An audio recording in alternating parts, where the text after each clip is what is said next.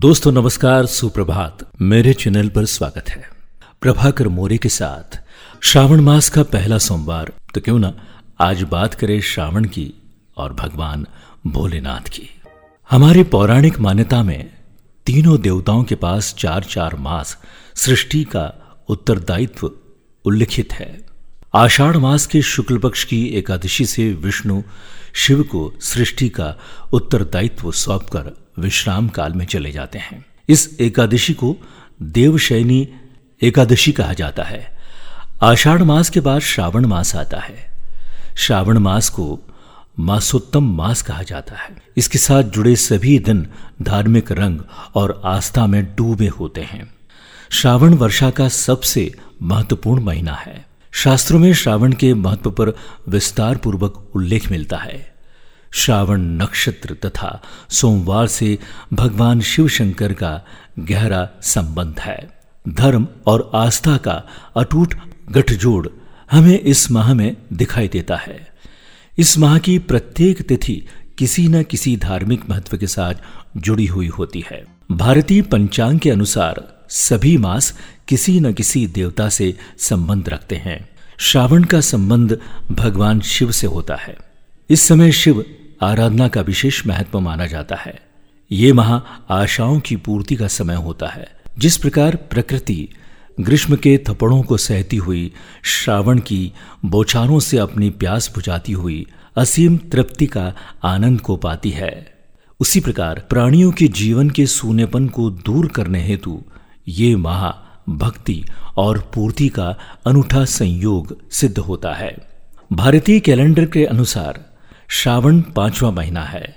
भारतीय कैलेंडर की शुरुआत चैत्र मास से होती है।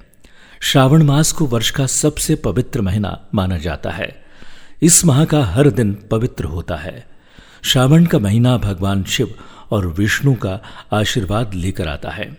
महादेव के भक्तों के लिए यह महीना काफ़ी महत्व रखता है। शिव का अर्थ होता है कल्याण। पंचदेव के पूजन में भगवान शिव मुख्य देवता कहलाते हैं। श्रावण मास का महत्व इसलिए कहा जाता है कि दक्ष पुत्री सती ने अपने जीवन को त्याग कर दोबारा हिमालय के राजा के घर पार्वती के रूप में जन्म लिया था। पार्वती भगवान शिव को पति के रूप में पाना चाहती थी और इसके लिए उन्होंने पूरे श्रावण मास में कठोर तप किया। पार्वती की भक्ति से शिवजी प्रसन्न हुए और उनकी मनोकामना पूरी की। इस वजह से शिवजी को श्रावण मास अत्यंत प्रिय है। सोमवार का प्रतिनिधि ग्रह चंद्रमा है, जो कि मन का कारक है। चंद्रमा भगवान शिव के मस्तक पर विराजित है। भोले बाबा स्वयं साधक और भक्ति के मन को नियंत्रित करते हैं। यही कारण है कि सोमवार का दिन शिवजी की पूजा के लिए विशेष माना जाता है, जिसमें श्रावण के सोमवार पर शिवलिंग की पूजा करने पर विशेष फल की प्राप्ति होती है। इसी दिन सभी भगवान शिव को प्रसन्न करने के लिए व्रत रखते हैं। इस श्रावण मास में शिव भक्ति ज्योतिर्लिंगों के दर्शन एवं जलाभिषेक करने से अश्वमेघ यज्ञ के समान फल प्राप्त करते हैं तथा शिवलोक को पाते हैं। श्रावण में शिव के जलाभिषेक के संदर्भ में कथा बहुत प्रचलित है, जिसके अनुसार जब देवों और राक्षसों ने मिलकर अमृत प्राप्ति के लिए सागर मंथन किया तो उस मंथन से समुद्र में से अनेक पदार्थ निकले थे। अमृत कलश के पूर्व कालकूट विष भी निकला था। उसकी भयंकर ज्वाला से समस्त ब्रह्मांड जलने लगा। इस संकट से व्यथित समस्त जन भगवान शिव के पास पहुँचे और उनके समक्ष प्रार्थना करने लगे। तब सभी की प्रार्थना पर भगवान शिव ने सृष्टि को बचाने हेतु उस विष को अपने कंठ में उतार लिया।